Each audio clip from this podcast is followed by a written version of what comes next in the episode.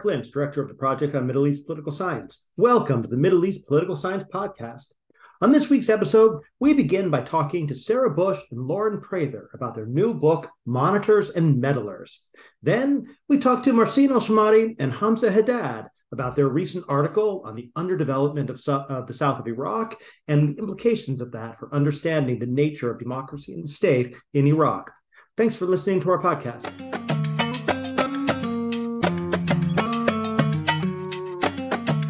Is the Middle East Political Science Podcast. I'm Marc Lynch. On this week's book segment, we talk to Sarah Sunn Bush of Yale University and Lauren Prather of the University of California, San Diego about their new book, Monitors and Meddlers How Foreign Actors Influence Local Trust in Elections, which uh, just came out with Cambridge. Uh, Sarah and uh, Lauren, thanks for joining us. Thanks, thanks for having us. So, tell us a little bit about this book and uh, what the major contribution is to our study of, of Middle East and political science. Sarah?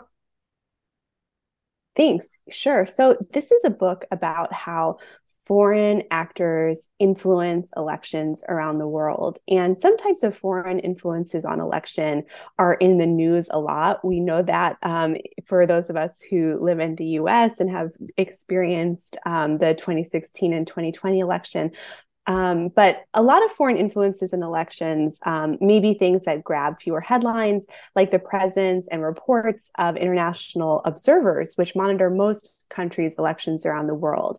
Um, and in this book, what Lauren and I wanted to understand was how the presence and activities of these very different types of foreign influences on elections, the monitors and also meddlers that are in the book's title, affect whether citizens have trust in their country's elections. Um, this is a book that we think matters because citizens' trust in elections is crucial for um, countries' trajectories in terms of democracy and stability. Uh, a lack of trust in elections has been linked to bad outcomes like citizens no longer voting in elections, um, as well as uh, post election violence, among other things. Uh, so um, that's what our book sought to understand. And uh, we develop and test uh, what we call a theory of the citizen that argues that foreign influences on elections can shape citizens' trust uh, in their elections, but only under the right conditions. It especially matters uh, which party a, a, citizen supports in the election, if they support an election's um, winner or loser, um, and whether they believe that the, the foreign actor is capable and willing of influencing a country's election. Um, so, so that's what the book is about. We draw on uh, surveys that we conducted in several different countries, and um, we began our research in Tunisia, um, and have a both of us a particular interest in that country, and so excited to talk about that um, our findings there with the podcast listeners.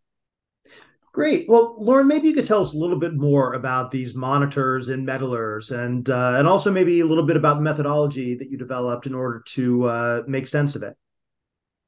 Absolutely. Um, and thanks for having us. So, one of the main reasons that we wanted to study international monitoring and meddling um, with a particular focus on their effects on citizens is that there's been a fair amount of research about where international election monitors go. So, these are typically uh, groups from international organizations or non governmental organizations that go to other countries' elections to monitor the electoral process and evaluate it according to international and domestic standards. Um, and the idea, according to uh, many high quality monitors, is to promote confidence in elections where possible. Um, and our research identified a gap in this literature where previous scholars had focused on the effects of international monitors on uh, episodes of fraud, um, so the actual quality of elections, but had skipped this um, other outcome that monitors hope to affect, which is public confidence in elections. And so um, we started our research thinking about um, international monitors and their effects on confidence, especially given that monitors now are uh, involved in more than 80% of countries' elections around the world. So this is a phenomenon that's very important to understand. Um, and then we saw the 2016 election in the United States with this episode of Russian interference and sort of increasing worries, concerns about international actors um, manipulating elections and trying to influence elections to actually tilt the playing field. So you can think about monitors as trying to make the play, electoral playing field equal across candidates and give everyone a fair chance. Whereas international actors who are seeking to meddle in elections are trying to tip the scales in favor of their preferred candidate. Um, and so, again, there's been research uh, um, collecting data on these episodes of meddling, where meddling occurs, what its effect is on the election. Um, when a meddler intervenes in an election to tip the scales in favor of their preferred candidate, does that candidate win? Is there closer relations between these countries if the candidate wins? But the worry after the 2016 election in the United States was that once the public found out about this meddling, that uh, Americans' trust in elections would be um, undermined. Um, and we know there are instances of meddling all over the world. And so we actually wanted to explore this too with some of the same mechanisms and theoretical framework that we had developed around election monitoring. So our methodology was to look at three different cases that we thought varied in terms of level of democracy, use survey experiments to try to inform people about monitoring or meddling in the country, and observe the effects of these informational interventions on citizens' reported confidence in a recent election. There's an interesting uh, uh, wrinkle in all of that when you're talking about the monitors. You talk about these so-called these zombie monitors, um, which have somewhat different effects. Yeah. So one of the compelling findings in our study in Tunisia was that one of the monitoring groups that was present at um, Tunisia's parliamentary and presidential elections in 2014 was a monitoring group from the Arab League, which doesn't have a strong reputation internationally for um, monitoring uh, at a standard that is similar to um, more high quality monitors. So they don't send large missions to the countries. Um, and of course, their member states are largely authoritarian. So it's sort of puzzling that they would be promoting democracy through their monitoring, if at all. Um, and so we were curious. The Arab League doesn't quite meet the standard of a true zombie organization in that there are member states, they meet regularly. There is infrastructure and institutions around the Arab League. And they do send um, a reasonably sized um, mission to countries. Um, on the flip side of things, these true zombie organizations um, are organizations that um, are exist in sort of name only and they really go to states to try to prop up clearly fraudulent elections. So they have names that are democratic sounding these organizations do and they are, are simply there to kind of rubber stamp the election for autocrats. And our research can speak to that as well because one of the primary reasons an autocrat would want to invite these zombie monitors is to influence the citizens into thinking that the election was more credible than it actually was. And so our research can speak to that because, again, the outcome that we're seeking to understand is people's trust in the election. Well, let's talk about those effects a little bit. Sarah, can you tell us about some of the interesting findings that you had as you were looking through these cases? Sure. Um, so just to build on what Lauren was discussing, um, you know, one of the findings that we found most interesting is that it is um, that there can be a disjuncture between the observers that citizens in a country that's being observed by international monitors you know what what those people think um, makes for a good monitor and then what international audiences or scholars might think make for a good monitor. So you know tunisian respondents in our study thought that the observers from the arab league that we asked them about in our survey um, not the observers from more sort of typically highly regarded groups like ones from the European Union or American groups, Tunisians perceived observers from the uh, Arab League as both kind of relatively capable of detecting fraud and also relatively unbiased or willing to detect fraud in the cases where it um, occurred.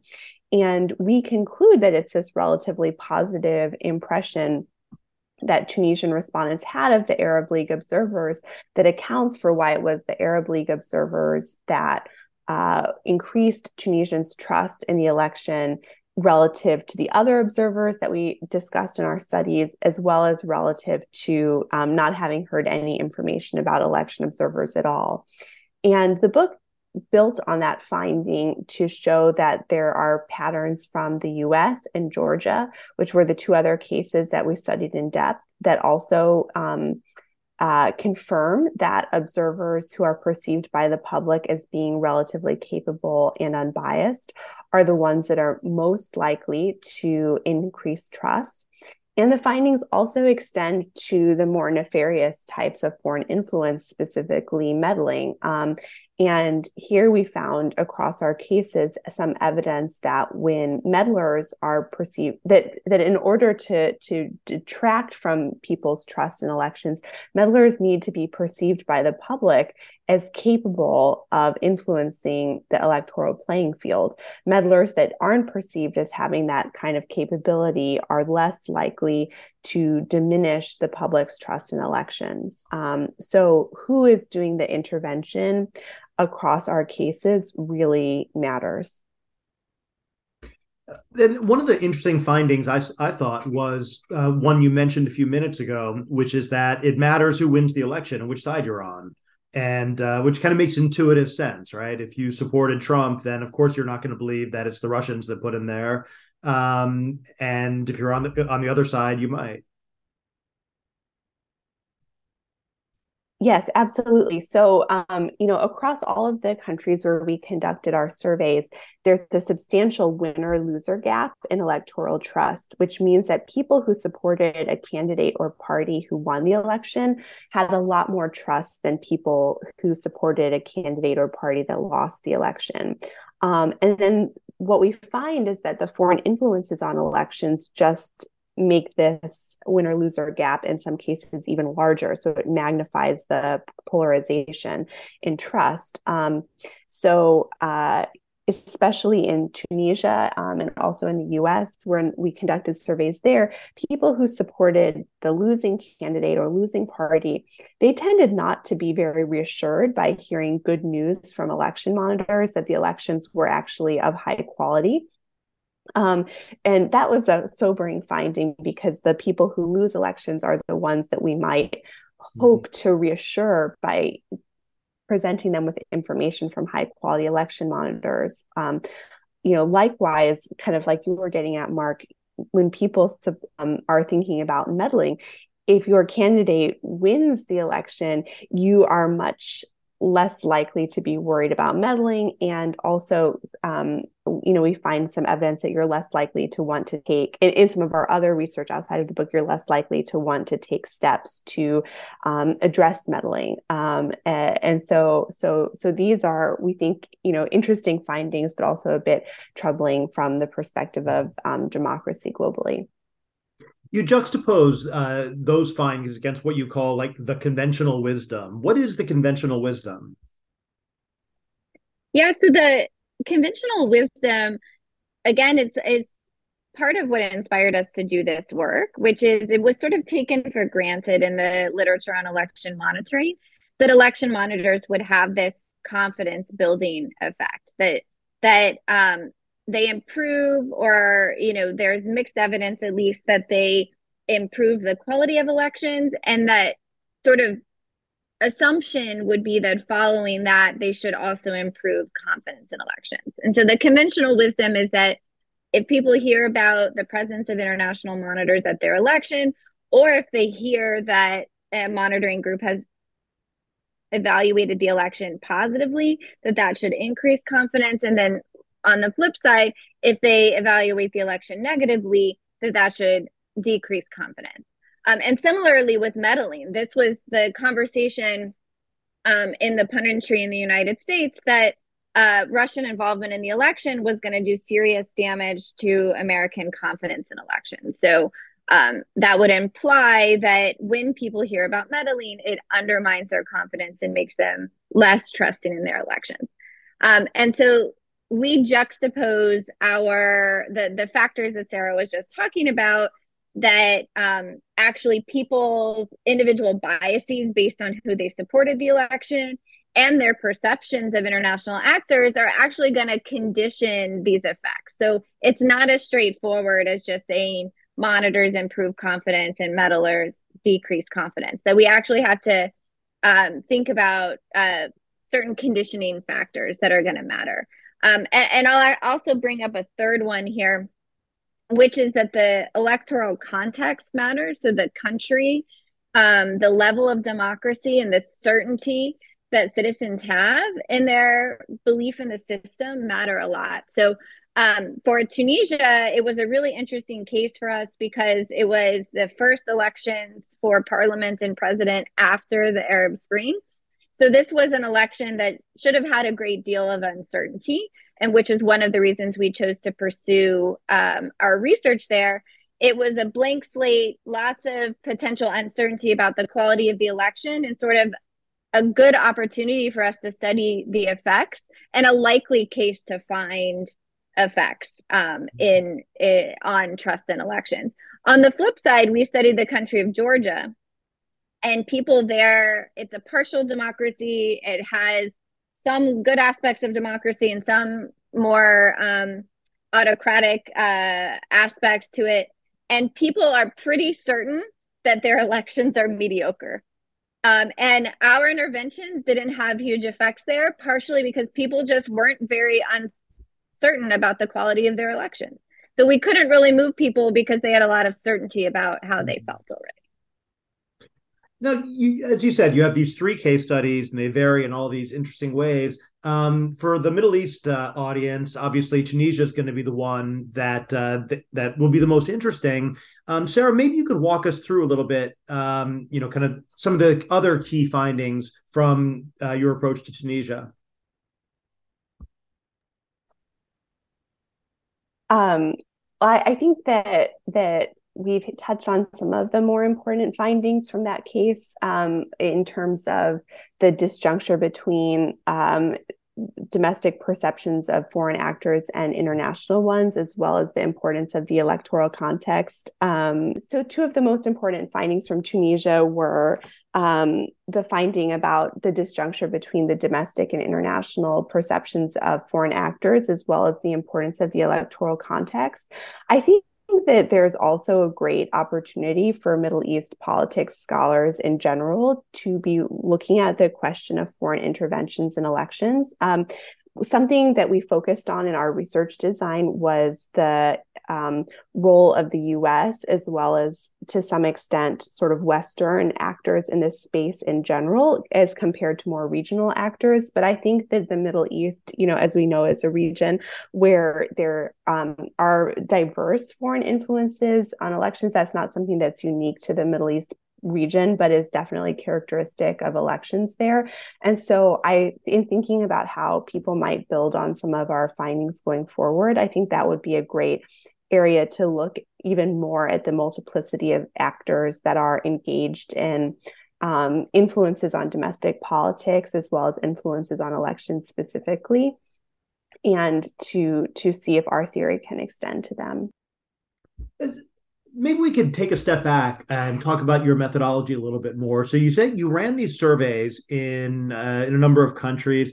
Tell us more about like what exactly you did and how you went about trying to um, get at uh, the, these these questions of the impact of monitors and meddlers.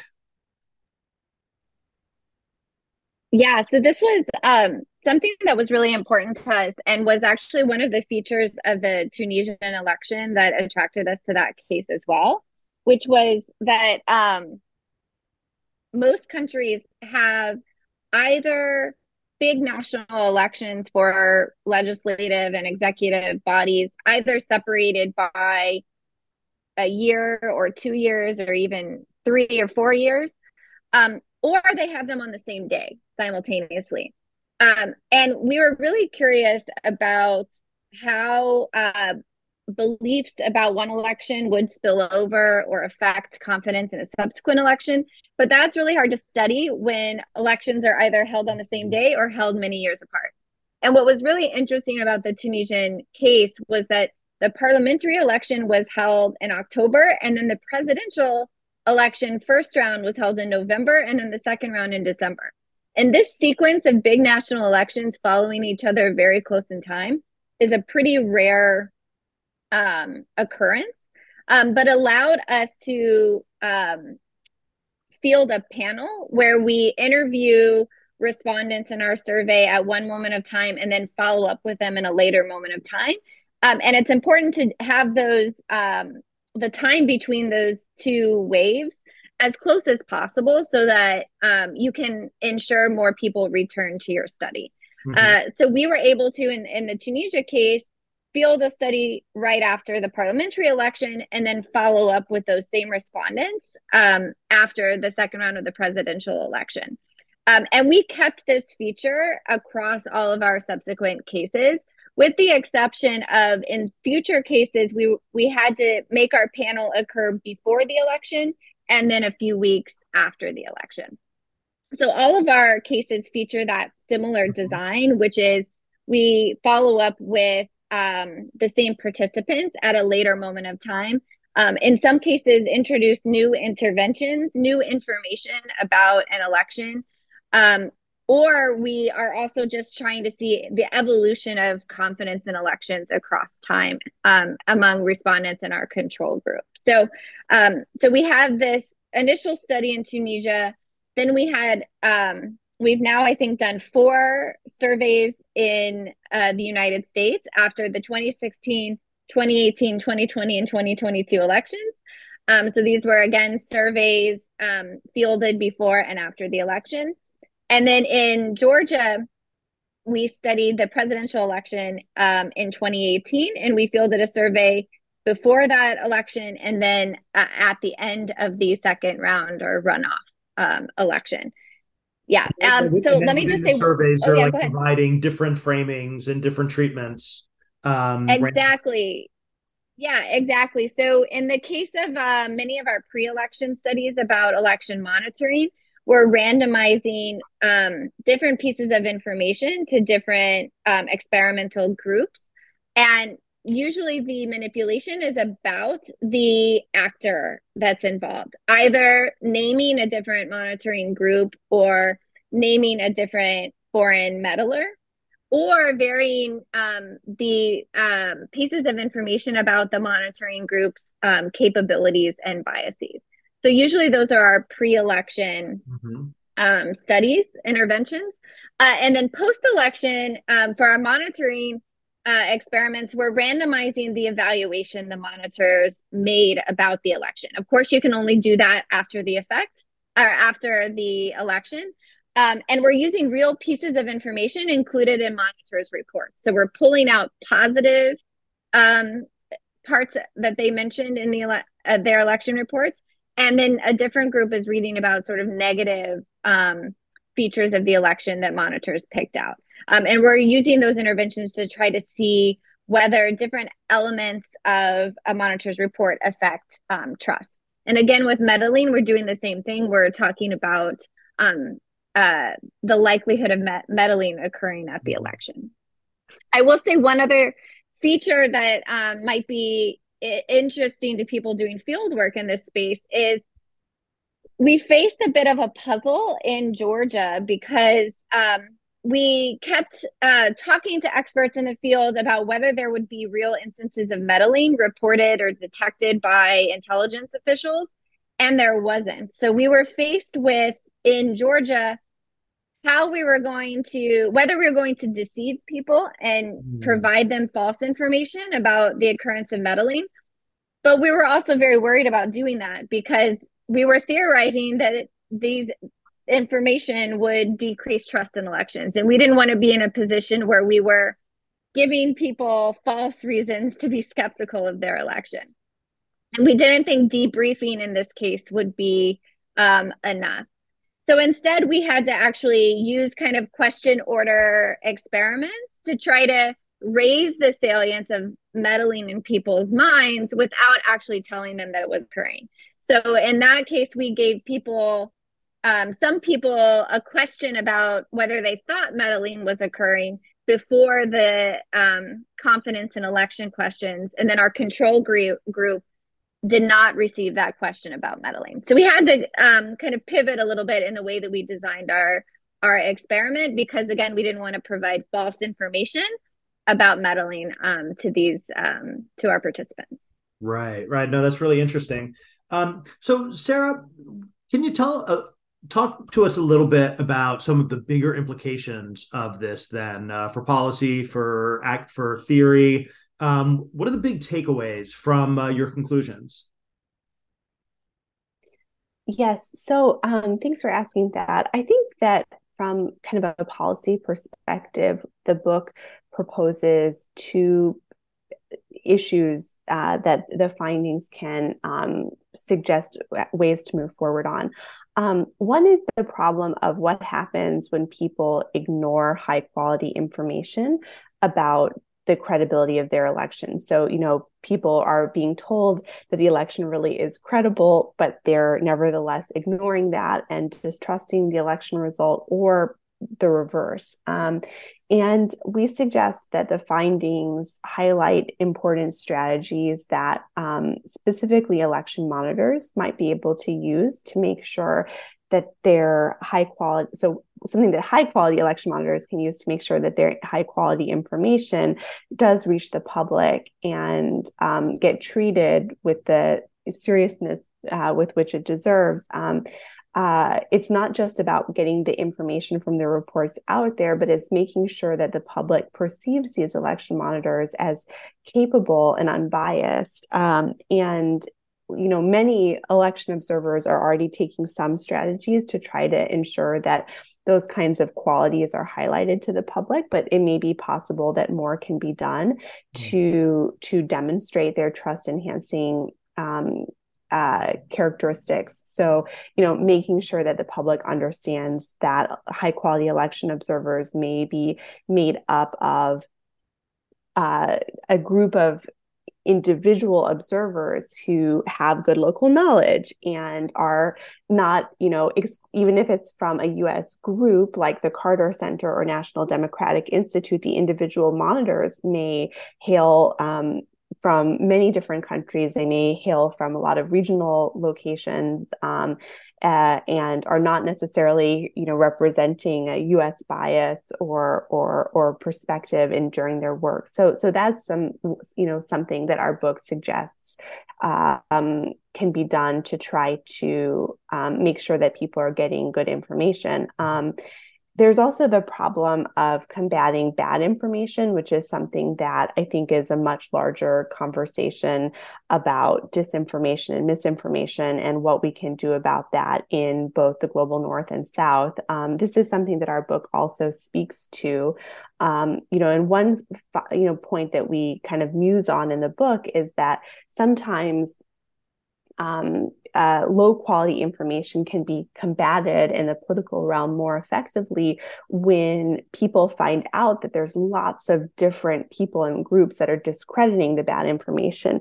And this happens sometimes in the space of elections. So in Tunisia, there were a lot of different election observers that were present. That's very typical for countries. It's also the case in Georgia that there were multiple observers that were present. You know, most countries don't invite just one group, but they invite, you know, sometimes literally dozens dozens of different organizations to be present. Um, and if, as was the case in 2014 in Tunisia, the observers are kind of united in their message that, okay, the election wasn't perfect, but it was pretty good and it met a lot of international standards, um, you know, that's a way that um, that that forces in society that may be trying to spread bad information um, can be um, fought against. Uh, although you know it's complicated, um, as we know, also from U.S. politics to combat the bad information. Or were there were there any other implications that you think are worthwhile uh, for scholars or policymakers to take away from from the book? Yeah, so let me um, just mention, since Sarah I think covered the monitoring side of things, let me just um, speak to the meddling side of things.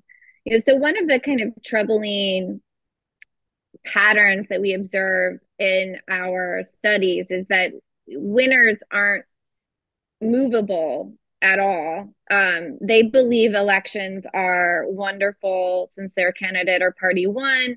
Um, and basically, nothing that you tell them about, you know, the poor quality of the election or the presence of meddling can dissuade them of this fact. Um, and the downstream implications of this for meddling are as follows. So, if I am a candidate who wins and I won because of the assistance of meddling, but my constituents don't really care about that. All they care about really is that we won. Then I'm less likely to actually enact laws in the future to protect elections. And so um, we don't necessarily have a policy solution for this, but this is something that we think, um, you know, democracy promotion advocates and um, advocates for the security of elections and the prevention of election interference need to understand is that when candidates win with the support or you know inadvertent or otherwise of a foreign interferer they're less likely to actually want to make any changes to the system to protect elections and so policymakers practitioners we know there are we've talked to a number of organizations that are trying to promote the seriousness of foreign threats to elections um, around the world. And our book identifies some of the political constraints that are that that they are going to bump up against when they're trying to encourage countries to make changes to their electoral infrastructure or otherwise to spend money to address a threat that they're that they might benefit from right um, and so this is this is a real political challenge, I think, as we move forward and try to get countries to pass anti-meddling um, policies. Oh, great. We've been speaking to Sarah Bush and Lauren Prather about their new book, Monitors and Meddlers.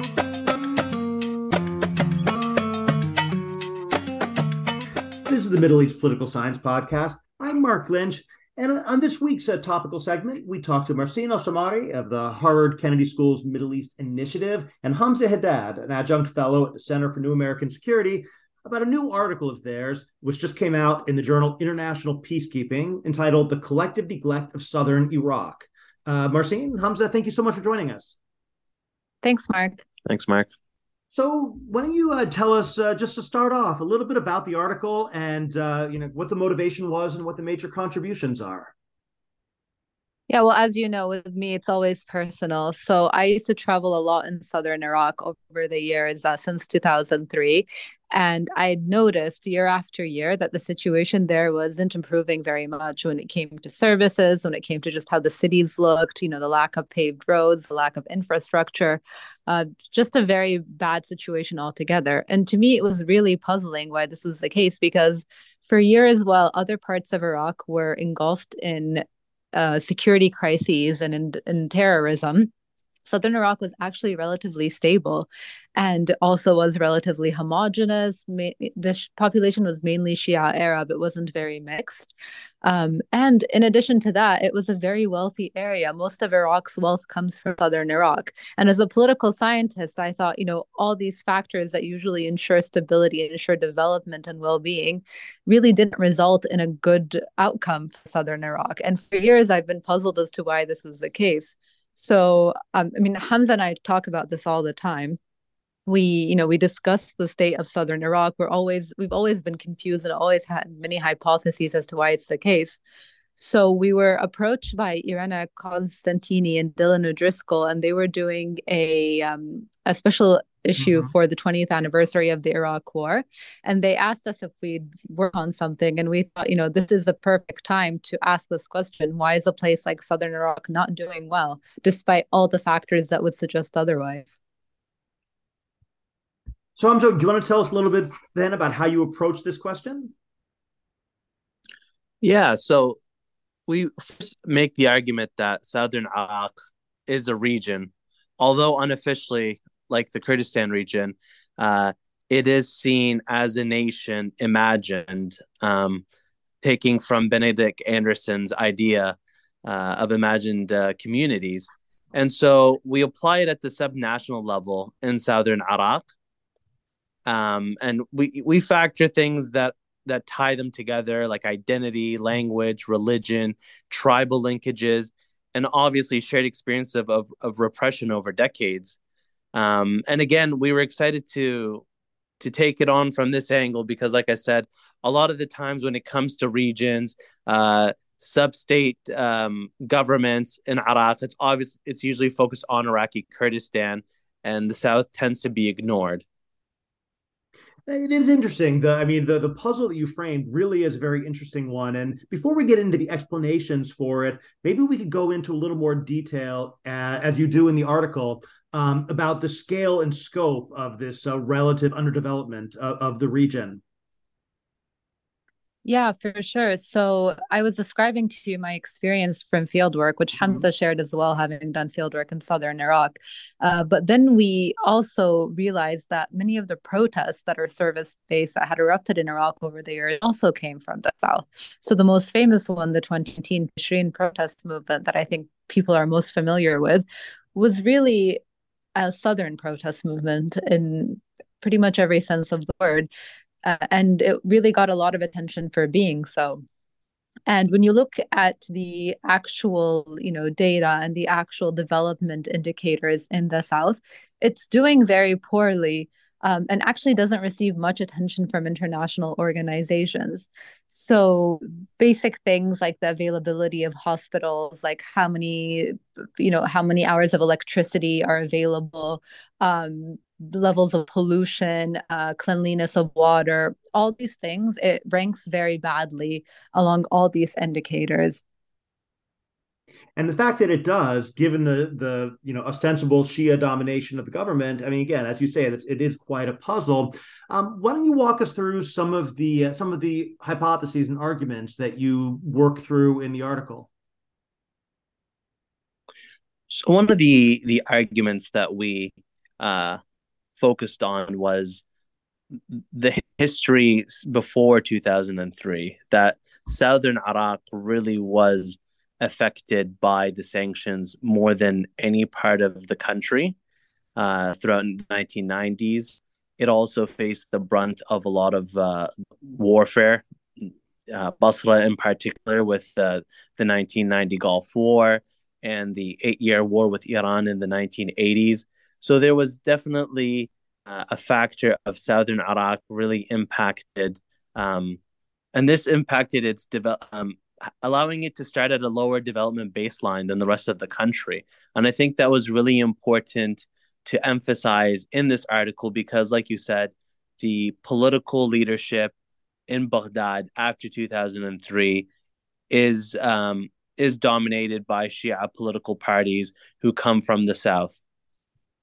But you make the really interesting point that even though they come from the South, they tend to be focused on the national level and their political aspirations.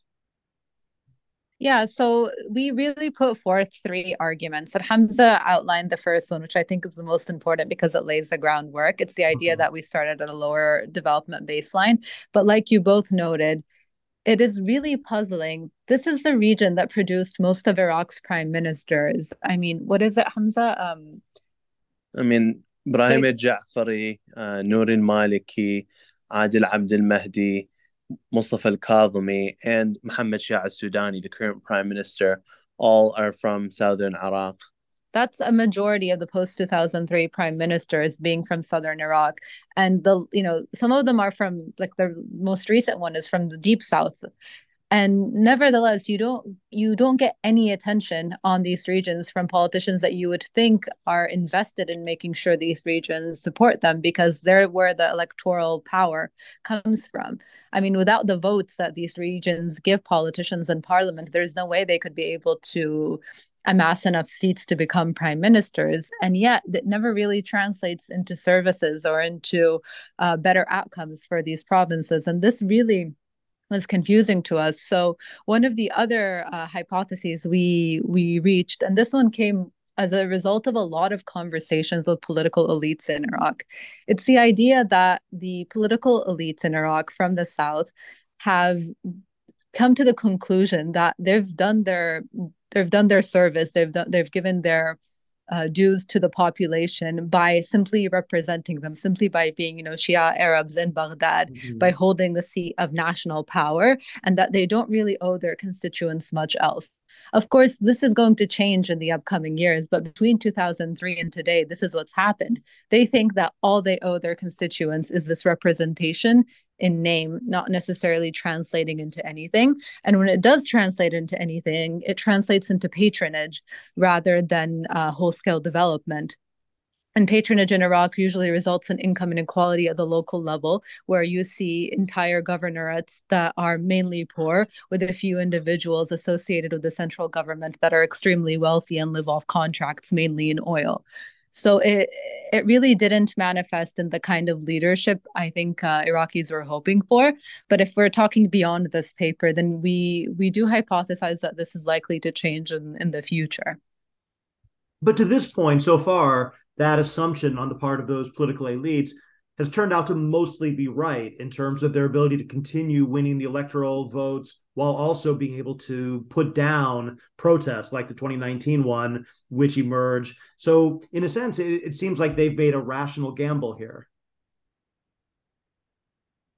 Yeah, it, it's definitely at the start of maybe we can say the change because in the 2021 federal elections, the most recent ones, where we did see a number of independents and new political parties win seats, they were actually from the South, provinces like Dhi Qar and Najaf.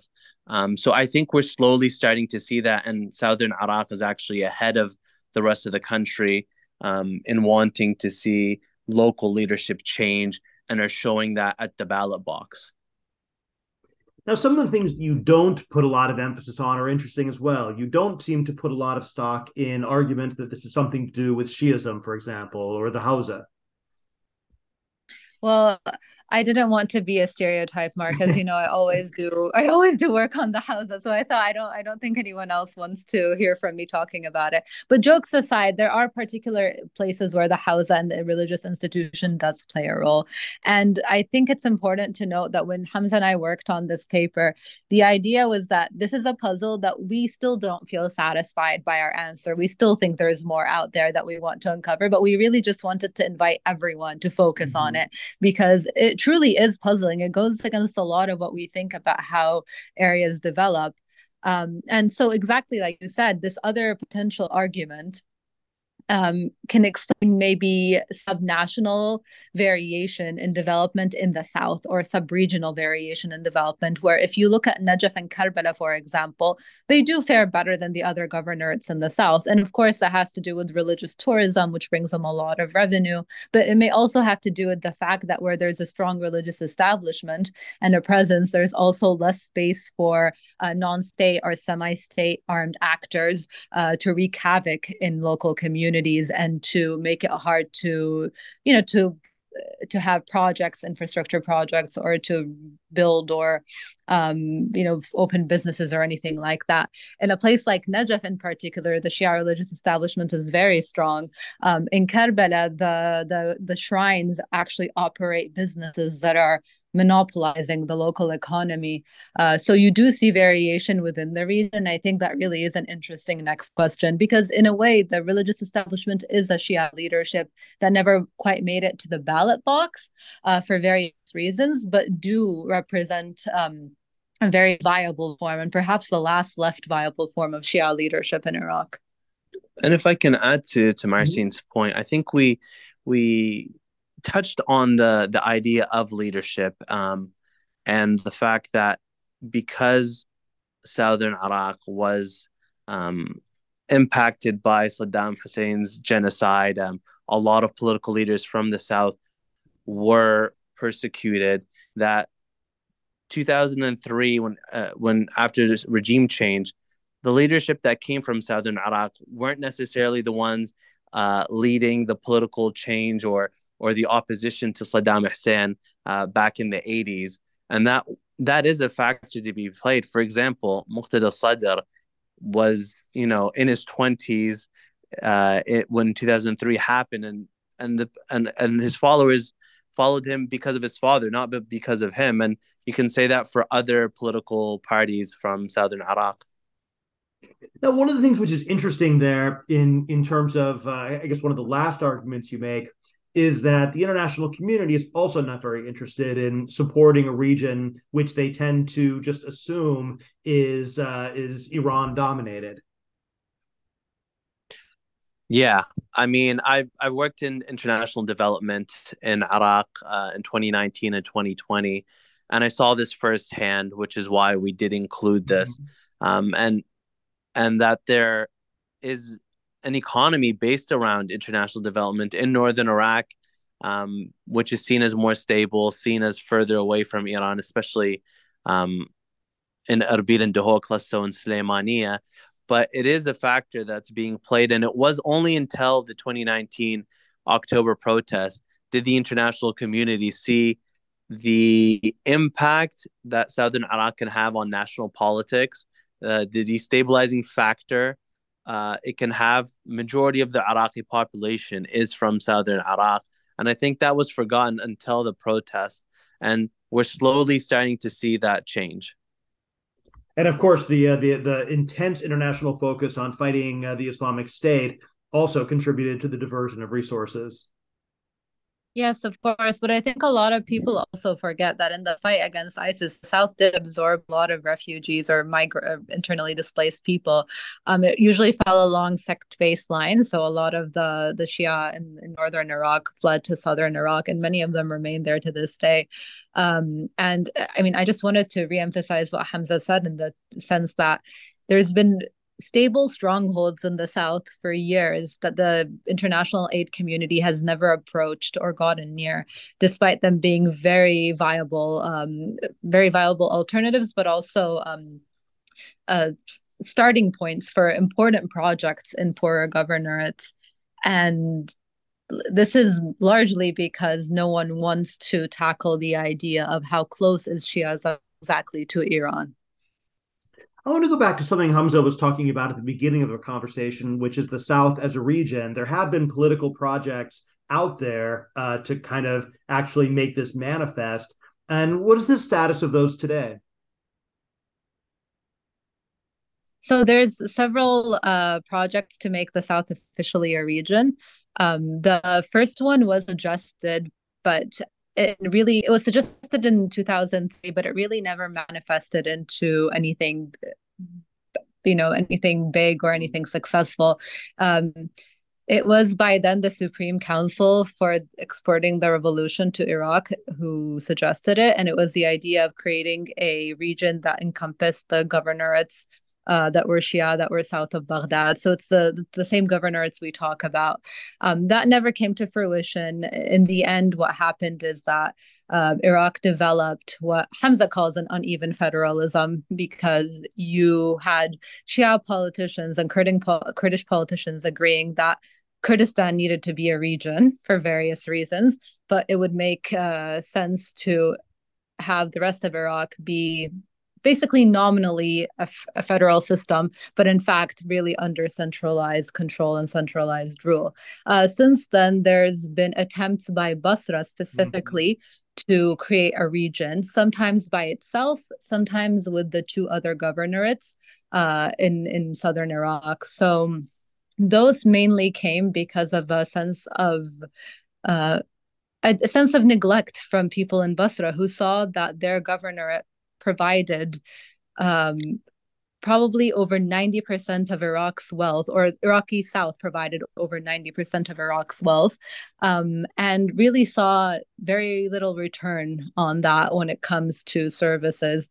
And I'm, you know, for those following Iraq in particular, there was a moment in which Basra's water became so poisonous that it was colored red. It was so unsanitary, and you know, the environment was so polluted that it became largely because of the existence of these oil fields as well, that it became really difficult for its citizens to accept their position as essentially the bank that funds the Iraqi state while being completely ne- neglected in every other way. And so that's when the calls for um, regions developed in in, in Basra.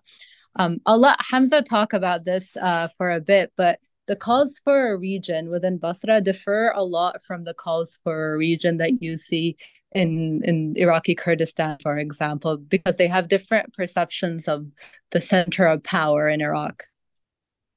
Yeah, I mean, I did some field work in Basra in May 2022 on the issue of federalism, um, interviewing uh, MPs. A lot of them were former provincial uh, council members um, with with businessmen in in Basra as well as uh, political science students. I visited their campus and and held discussion groups with them.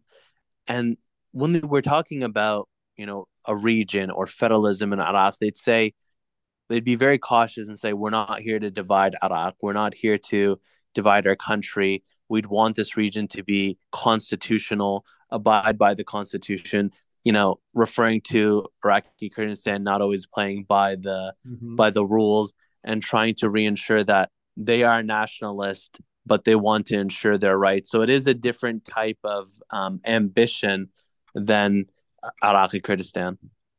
No, it's interesting. Now, you know, in talking about all of these uh, all of these problems, we already mentioned this earlier in the conversation, but let's go back to it a bit, which is the inability of the of the uh, of the 2019 protest movement or these other protest movements to force meaningful change, even on not just on democracy, but on these issues of services and development. And how do you explain that and, and the ability of the national elite to ignore, repress, or just like, you know, not respond to these movements?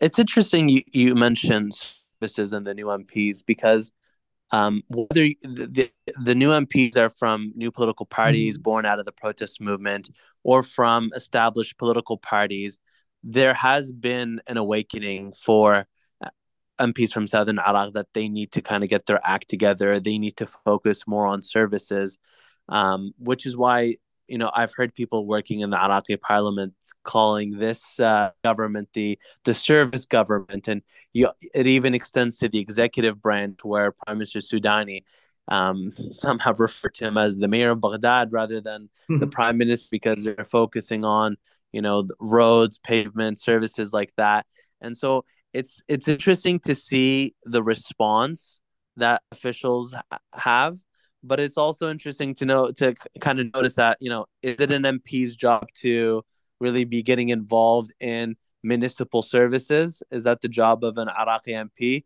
And you kind of really see Iraq still trying to find its footing, um, especially as we're seeing this our first wave of a new generation of MPs come through.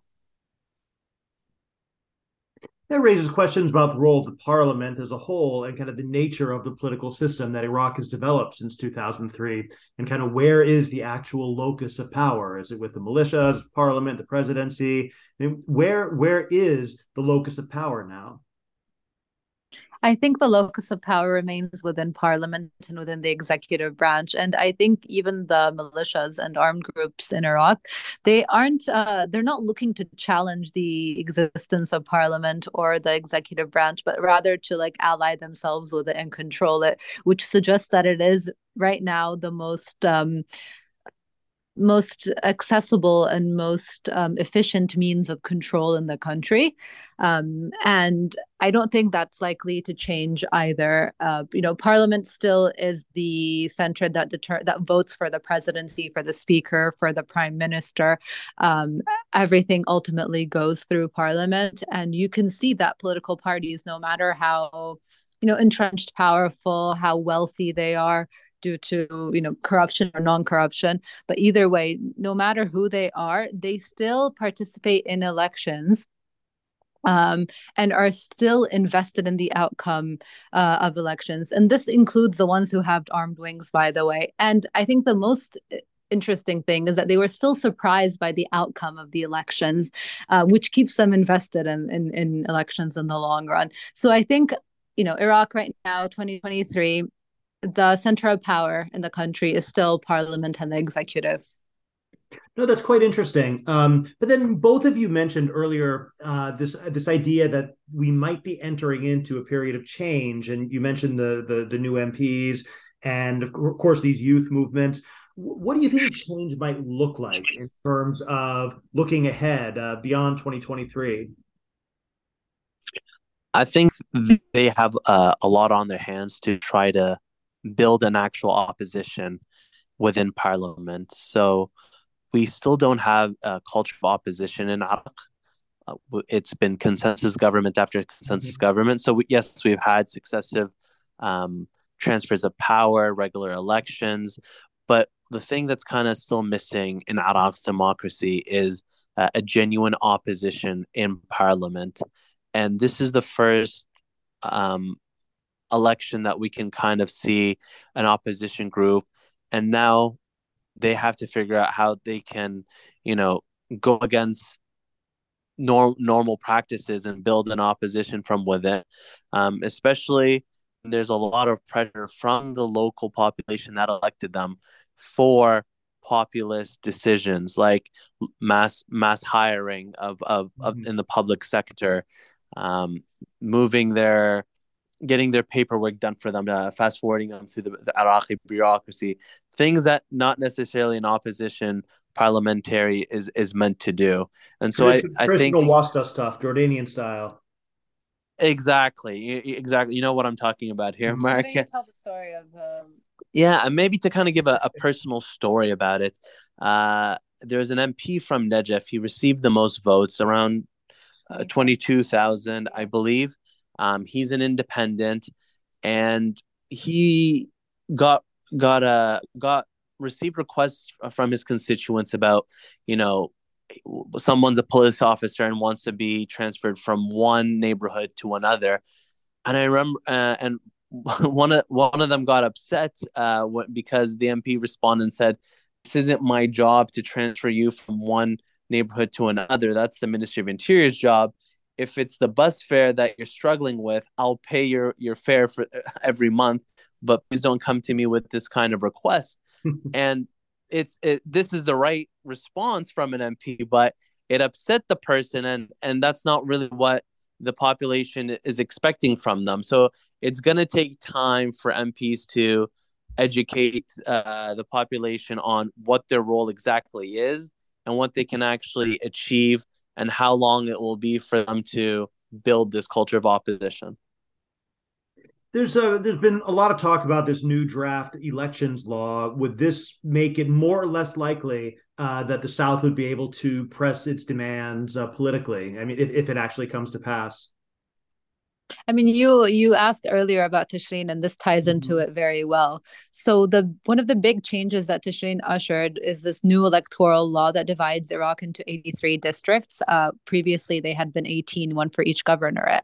And what this did is it really allowed grassroots campaigning to be fruitful for for candidates, and it resulted in a lot of young people winning, a lot of people with you know few and limited resources winning, a lot of new political parties winning. I say a lot, but I mean a lot for Iraq standards. They're not an overwhelming majority in parliament or anything, but still, it, it ushered in change that we hadn't seen before. And I think it was really made possible by the fact that these districts were small enough to be maneuverable for someone someone with modest means. And I've interviewed a lot of female candidates. Um, for a different research project and I asked them about their campaigning and they said you know it wouldn't have been possible for us to campaign at a governor wide level and this new law really made it easy for us campaign and it changed the the layout of, of parliament it changed the the structure i mean a lot of parties were really surprised by how poorly they did. A lot of traditional ones. This includes um, Fatah, the the PMF aligned political party, as well as former Prime Minister Abadi's party. Um, Ammar al Hakim had allied with him, but you know they had expected themselves to be performing so much better, but they performed much worse, and this is largely due to this new system. But what's happening in in the Iraqi parliament right now is trying to remove this small electoral district and to go back to the governorate size mm-hmm. district, which would, of course, favor the parties in power and disempower those that had modest means. But critically, it would also disempower the sadrists. And I think that's really who this law is, who this change in um, in the electoral law is going after. It's not going after the Tishrinis. It is going to make life very difficult for them next time they want to run. But it, really is targeted at Muqtada Sadr because he was the one from the traditional elite who was most savvy about uh, the 80 the 83 districts and was able to take a modest number of votes and translate it into a very good number of seats, uh, whereas his rivals couldn't. And I think this is just them working to make sure that he can't have the same position next uh, in the next election. But of course, like I said, this is going to disempower a lot of people who are eager to work on reforms from within, eager to represent their communities. A lot of them, like Hamzeh said, are from southern Iraq. Um, a lot of young women from areas of the mid Euphrates who were running for the first time aren't going to be able to gather the same resources, um, you know, travel across a governorate in the same way they were able to in, in their neighborhoods well, where they're known. And this is a fear right now. And it's something that's very much rejected, by the way, by Iraqi civil society. And it's considered a step back uh, for Iraq's uh, path to democratization.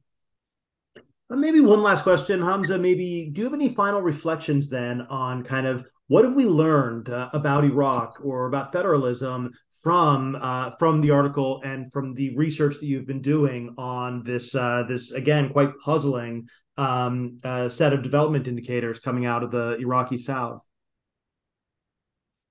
I think the lesson is that yes, Iraq was historically centralized under the Ba'ath regime, but that different areas were impacted differently. And this really impacted 2003 Iraq that I don't think um, the architects of regime change had foreseen. And that because they had not foreseen it, um, political scientists, analysts aren't really giving credit to Iraqi people as they themselves evolve with their understanding of federalism and trying to push for their rights within the new Iraqi constitution. That's really interesting. We've been speaking to Marsin Alshamary and uh, Hamzeh Hadad.